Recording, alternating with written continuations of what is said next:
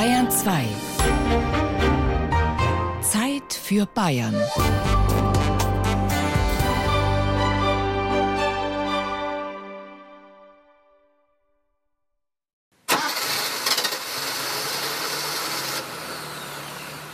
Die Reise beginnt mitten in Bayern, in Eichstätt.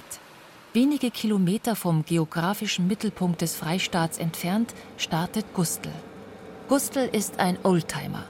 Seine lange Vita hat im Jahr 1982 als Krankenwagen beim Katastrophenschutz im Chiemgau begonnen, bevor er zum bajuwarischen Expeditionsmobil umgerüstet wurde. Unter der Haube tuckern 77 PS – der Motor sieht aus, als wäre er noch von Hand für die Ewigkeit gebaut worden. Genau das richtige Fahrzeug für einen Roadtrip durch den Freistaat. Auf der Suche nach Cool Bavaria. Zu Menschen, die ihre bayerischen Wurzeln nicht nur ausleben, sondern sie wachsen lassen in die Moderne. Die Traditionen mit Einflüssen aus aller Welt verbinden. Die erste Etappe führt von Eichstätt nach Westen durch die Hügel des Altmühltals, die Donauebene entlang, vorbei an Neuburg und Donauwörth. Nach entspannten eineinhalb Stunden stoppt Gustl in einem Vorort von Neu-Ulm, genauer an einem alten Bauernhaus mit Gitarrenbauwerkstatt. Dort wartet schon Ulrich Teufel mit einem Kaffee und mit vielen Elektrogitarren und Verstärkern.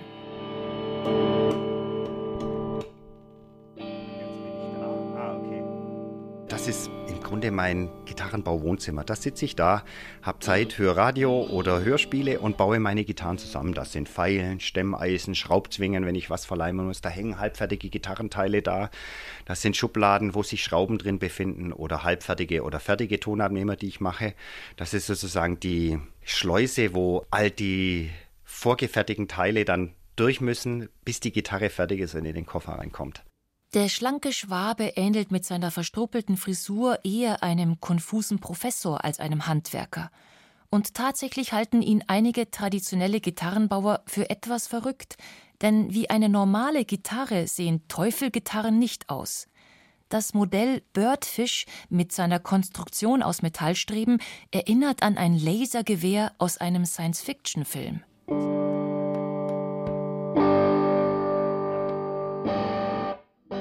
Die Teufelgitarre hat keinen klassischen Korpus, sondern zwei Holzstäbe, die als Resonanzkörper dienen. Sie können mit einem Handgriff ausgetauscht werden, ebenso wie die elektrischen Tonabnehmer.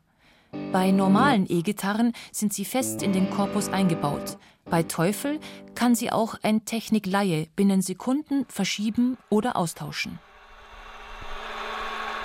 Damit wickle ich meine Pickups. Das sind die Tonabnehmer der Gitarren. Die bestehen aus einer Drahtspule und die muss sehr gleichmäßig verlegt werden auf dem Spulenkörper. Und das macht diese Maschine für mich. Da wird der Draht, während die Spule sich dreht, von links nach rechts geführt bis zu Anschlägen und dann dreht die wieder um, so lange bis die eingestellte Windungszahl erreicht ist. Ist die Gitarre fertig, kommt der Moment der Wahrheit. Der Test, ob der Klang den hohen Erwartungen gerecht wird. Mit Verstärker, aber auch ohne. So, jetzt stimmt die. Gut. Dann schauen wir mal nach einem Kabel. Ulrich Teufel ist zufrieden mit der Gitarre. Er lebt, wie die meisten Gitarrenbauer in Deutschland, von Perfektion. Bei Preisen von 12.000 Euro aufwärts für eine Birdfish muss alles stimmen. Dabei ist er eigentlich kein ausgebildeter Gitarrenbauer. Gerade in der Szene der Top-Namen der Branche sei das aber fast normal, sagt er. Viele hätten in den 80er Jahren als Autodidakten angefangen. Viele Gitarrenbauer, die E-Gitarren gebaut haben damals, die waren keine ausgebildeten Gitarrenbauer, sondern das waren Musiker, die Gitarre gespielt haben. Und manch einer war dann Schreiner oder hatte einfach Ahnung mit Holzfarbe und hat dann angefangen, sich mal eine Gitarre zu bauen. Das klassische Handwerk hat sich damals um E-Gitarrenbau nicht gekümmert, weil das einfach noch nicht ein wahrnehmbares Produkt war. Die kamen halt aus Amerika und haben Geräusche gemacht, die Gitarren. Das war jetzt nicht das, was ein Klassikgitarrenbauer sehr hoch geschätzt hat. Das heißt, die Gründergeneration der E-Gitarrenbauer waren eigentlich alles meisterlose oder gesellenlose Gesellen, die einfach Gitarren gebaut haben. Juristisch gesehen war das damals Schwarzarbeit, also vor der EU-Harmonisierung. Die Handwerkskammer war natürlich nicht begeistert.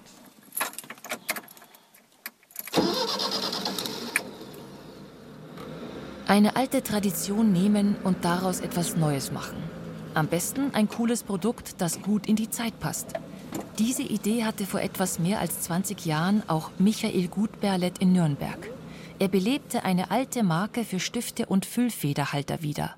Das Label Caveco. Die Caveco hat 1980 ihre Produktion eingestellt, sind insolvent gegangen.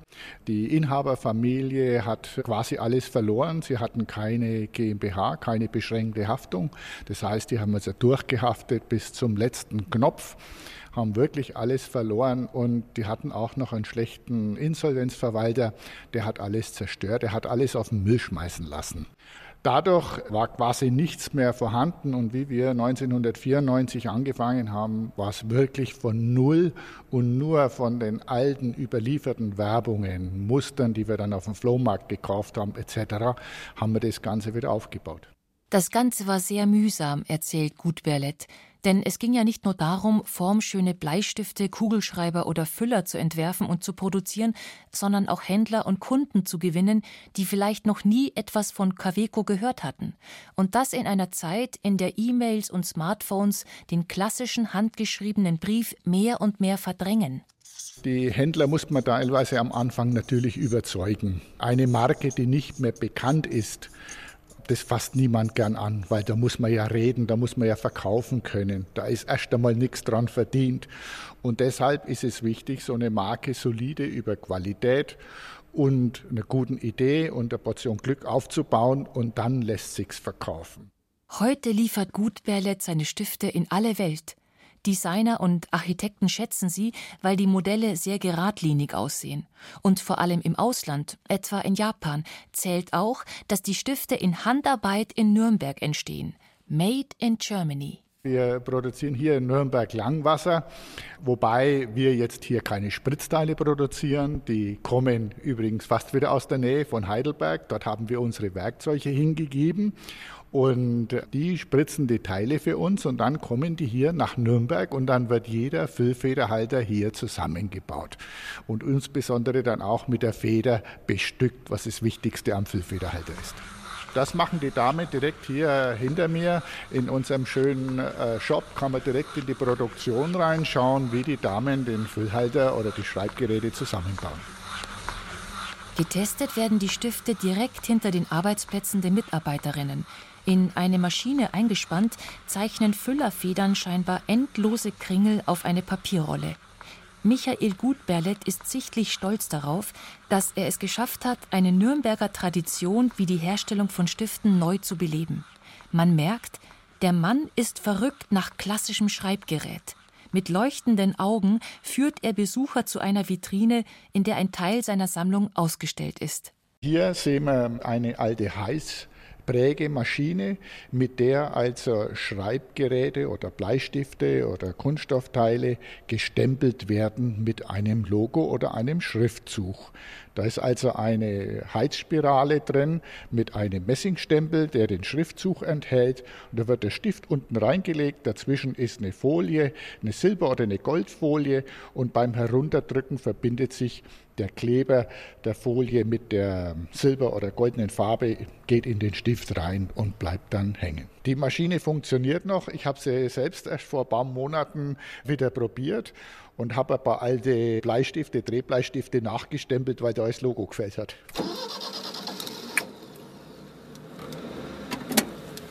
Die Fahrt geht weiter ins Allgäu, nach Kaufbeuren, zu Christina Immerz und Sandra Palazzolo. Die beiden jungen Frauen hatten keine Lust mehr auf Plastikverpackungen im Supermarkt und Frischhaltefolien in der heimischen Küche. Sie besannen sich auf eine Methode, die sie noch von alten Bäuerinnen kannten. Wachstücher, mit denen sich Obst, Käse oder auch Brot frisch halten lässt. Vor einigen Jahren haben sie angefangen, mit Bienenwachs und Baumwollstoffen zu experimentieren, erzählt Christina Immerz. Äh, es war eine große Drecklerei, nicht unbedingt glücklich verlaufen. Und es hat schon ein Vierteljahr gedauert, bis wir unsere Rezeptur so weit verfeinert hatten, dass es dann geklappt hat. Die Idee war erstmal für unsere Mütter ein Weihnachtsgeschenk zu machen und es wurde dann ein Muttertagsgeschenk. Aus dem Muttertagsgeschenk für die Familie wurde dann aber schnell unter dem Namen Wabenwerk eine Geschäftsidee, sagt Sandra Palazzolo. Das war eigentlich gar nicht unsere Idee, sondern eine Freundin von der Christina, die fand das Produkt so toll, dass sie gesagt hat, ich mache euch da ein Logo und eine Verpackung und ihr macht jetzt da was draus. Und wiederum eine Freundin von mir hat uns dann auf den ersten Markt eingeladen und dann ist alles seinen Lauf gegangen. Inzwischen liefern die beiden jungen Frauen ihre Wachstücher an Dutzende Händler in Bayern, gehen immer noch auf Märkte und verkaufen über das Internet. Produziert wird bei Wabenwerk aber nach wie vor in Handarbeit in Kaufbeuren. Ein Stoff von unserem Standardset und da brauchen wir jetzt quasi ein großes Tuch. Und das würde ich jetzt mal zuschneiden. Ich lege mir das jetzt zurecht und hantiere an meiner Schneidematte mit Rollschneidern. Dankeschön. genau, da bringt sie mir gerade einen Ofenanzünder. Also von uns, es wird wirklich alles von Anfang bis Ende auch verwendet. Wir haben ziemlich viel Verschnitt und diesen Verschnitt spenden wir zum Beispiel auch an die Tagesstätte für psychische Gesundheit und die machen uns Anzündhilfen. Also, ich habe jetzt den Stoff soweit zugeschnitten und dieser Stoff wird dann ganz flach auf ein Backblech gelegt und dann mit unserem Bienenwachsgemisch getränkt. Das Ganze wird dann im Ofen erhitzt, dass das einmal gut durchgetränkt ist und dann wird ein Tuch nach dem anderen abgezogen. Nach dem Besuch in Kaufbeuren geht es weiter nach Ottobrunn im Osten von München. Von der Autobahn aus sind die riesigen Bürogebäude und Hallen von Airbus zu sehen. Doch in Ottobrunn gibt es nicht nur Flugzeugtechnik und Satelliten. Die Gemeinde ist auch für süße Überraschungen gut.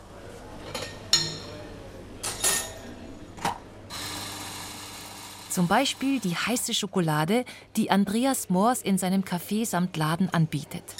Dort duftet es nach Kakao. In den Regalen türmt sich die Schokolade. In einer großen Vitrine liegen verlockende Pralinen. Moors macht den Eindruck, als habe er schon sein ganzes Leben als Konditor oder Schokolatier gearbeitet. Doch eigentlich ist er ein Quereinsteiger. Das Geschäft mit der Schokolade hat vor ein paar Jahren als Hobby begonnen. Bis dahin ist er als Pilot kreuz und quer durch die Welt geflogen. Dadurch, dass ich für eine große Frachtfirma eine Zeit lang gearbeitet habe, bin ich in New York in Kontakt gekommen mit jemandem, der Schokolade produziert, mit dem Joe, dem ich auch heute noch gut befreundet bin. Und der hat mich eigentlich so das erste Mal in die Schokoladenwelt eingeführt. Das heißt, er hat mir seine Schokoladenfirma gezeigt in Long Island. Er hat mir gezeigt, wie Schokolade hergestellt wird, welche Komponenten, Rohstoffe drin sind. Und das waren so die ersten Schritte überhaupt, den Horizont zur Schokolade zu öffnen. Eines war für Moors von Anfang an klar. Jede Zutat sollte aus nachhaltigem Anbau sein. Es darf keine Kinderarbeit im Spiel sein. So stammt der Kakao von Bauern in Kolumbien, die Moors persönlich kennt und auch regelmäßig besucht.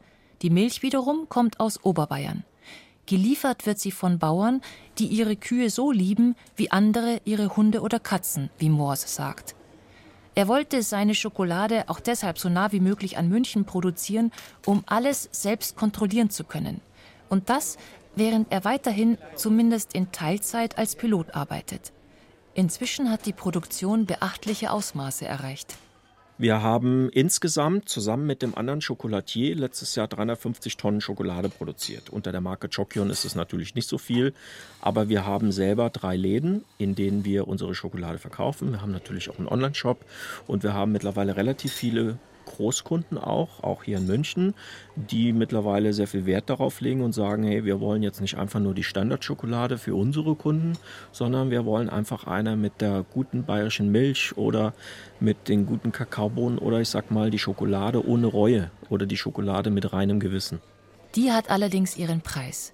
Denn wer wie Moors alles in Handarbeit herstellen lässt, wer seine Zulieferer fair bezahlt und sich auch noch Gedanken darüber macht, wie es den Kakaobauern und ihren Familien in Kolumbien geht, kann Schokolade einfach nicht zu den Preisen wie die Lokangebote in Supermärkten verkaufen. Ich lebe natürlich mit dem Vorwurf, dass jemand zu mir sagt, ja, deine Schokolade ist so teuer, nicht jeder kann sich diese Schokolade leisten. Darauf sage ich natürlich ja, aber es ist natürlich kein Grundnahrungsmittel. Schokolade ist natürlich ein Genussmittel, ein Luxusmittel, letztendlich egal in welcher Preisklasse. Und manchmal ist es natürlich so, man muss sich die Frage stellen, leiste ich mir lieber etwas Besseres und dafür davon etwas weniger oder nicht so oft? Und so ist es natürlich mit vielen anderen Lebensmitteln auch. Ja, muss es denn jetzt jeden Tag Fleisch sein oder auch nur einmal die Woche, wie es früher, kann ich mich noch gut erinnern, bei meinen Eltern gab es nur einmal oder höchstens zweimal die Woche Fleisch. Heute ist es so, jeder denkt, das muss es jeden Tag geben. Auch wenn seine Marke Chokion inzwischen so groß ist, dass Andreas Moors vom Geschäft mit der Schokolade leben könnte, seinen ursprünglichen Beruf als Pilot will er nicht aufgeben. Zu groß ist die Leidenschaft fürs Fliegen. Außerdem steht auch dort gerade ein Karrieresprung an. Nach langen Jahren als Co-Pilot lässt er sich derzeit zum Flugkapitän ausbilden. Überhaupt gäbe es kaum etwas Schöneres, als die Welt von oben zu sehen. Zu seinen Lieblingsmomenten im Cockpit gehört es, aus einer fernen Stadt wie Shanghai oder Mexico City wieder nach München zu fliegen und Oberbayern wie die Landschaft einer Modelleisenbahn unter sich zu sehen. Am schönsten ist es natürlich, wenn man an einem wunderschönen Morgen im Herbst, wenn unten über den Weiden, wo unsere Kühe quasi stehen von den Landwirten, wenn da noch so leichte Nebelschwaden sind und die Sonne geht hinter den Bergen auf und alles schimmert rot und man sieht dann den Flugplatz und unser schönes kleines München dort liegen, ist es natürlich wunderbar zu sehen, wie schön es hier ist. Ja, es ist halt wirklich, wir leben in einem tollen Naturpark. Apropos, Moors liefert seinen kolumbianischen Kakao nicht nur in die eigene Schokoladenproduktion nach Rosenheim, sondern auch in den Naturpark Altmühltal. Dort in Eichstätt entsteht daraus etwas ganz Besonderes: Kakaogeist.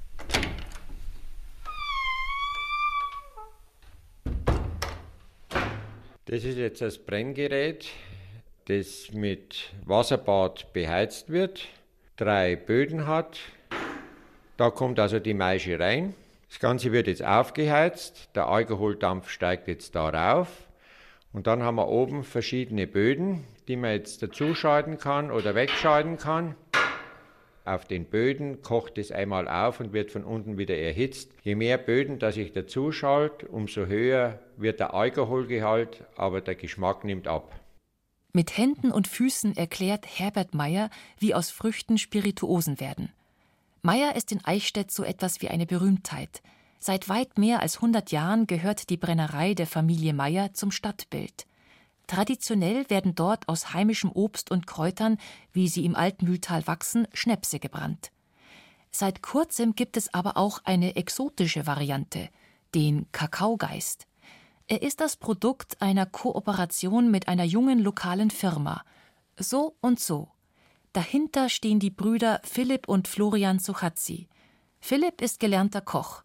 Er hat in mehreren Sternerestaurants gearbeitet und in Weinstefan Lebensmitteltechnologie studiert. Mit seinem Bruder Florian und Freunden kocht er regelmäßig.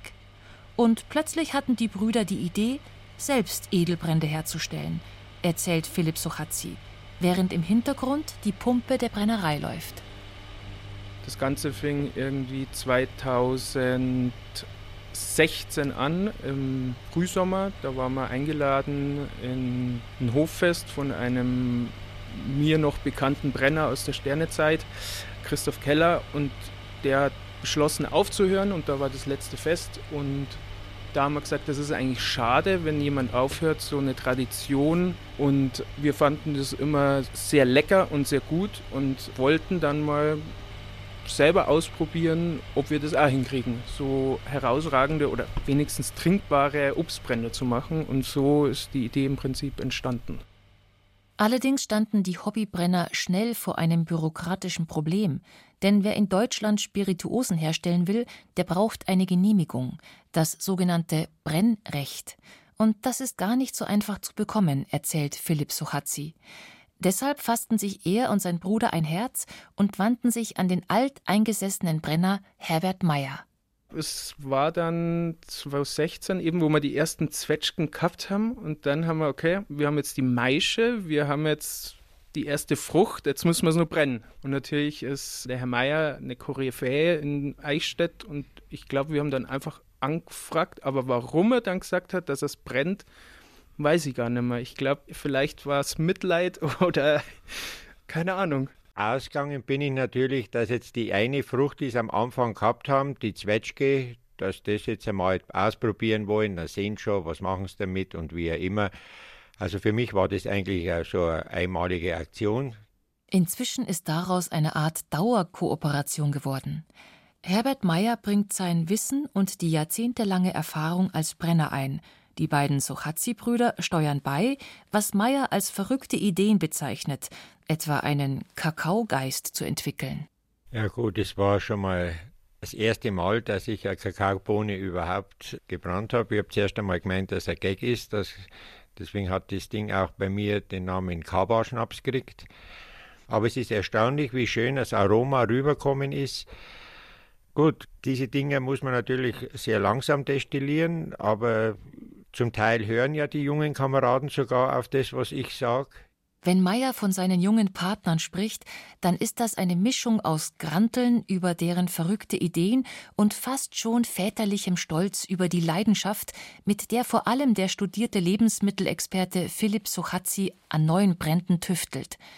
Meyer ist sichtlich glücklich, dass es junge Leute gibt, die sich ernsthaft für sein Handwerk interessieren. Das ist schon erfreulich, weil die kleinen Brennereien, die also solche Sachen herstellen, werden immer weniger. Es geht alles bloß noch auf die große Industrieware, die zum Großteil natürlich mit künstlichen Aromen arbeitet. Und das hat mir bei denen zwei einfach gefallen. Sie wollen als Naturprodukt haben und nicht irgendwie mit künstlichen Aromen das Ganze aufpeppen. Doch die entscheidende Frage ist natürlich, wie schmeckt es? Philipp Sochazzi holt eine Flasche Kakaogeist aus dem Regal. Es ist ein sehr, sehr intensives Aroma nach dunkler Schokolade und auch mit leichten, fruchtigen Noten drin, die sehr angenehm sind. Ich mache jetzt mal die Flasche auf. Und das ist halt auch einzigartig. Wir haben jetzt schon relativ viele andere Produkte probiert, die auch Kakaogeist heißen, wobei es da relativ wenig gibt. Aber diese, diese fruchtige, volle Kakaonote, ist mir natürlich in meinem subjektiven Wahrnehmung noch nie so untergekommen tatsächlich. Und wenn man das Ganze jetzt dann noch einschenkt,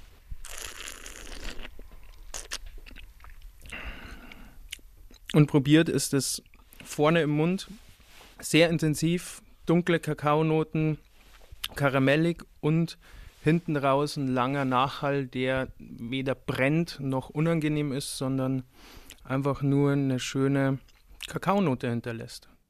Philipp Suchazzi, der junge Lebensmittelverrückte, wie er sich selbst bezeichnet, und Herbert Meyer, der erfahrene Schnapsbrenner, nicken sich anerkennend zu.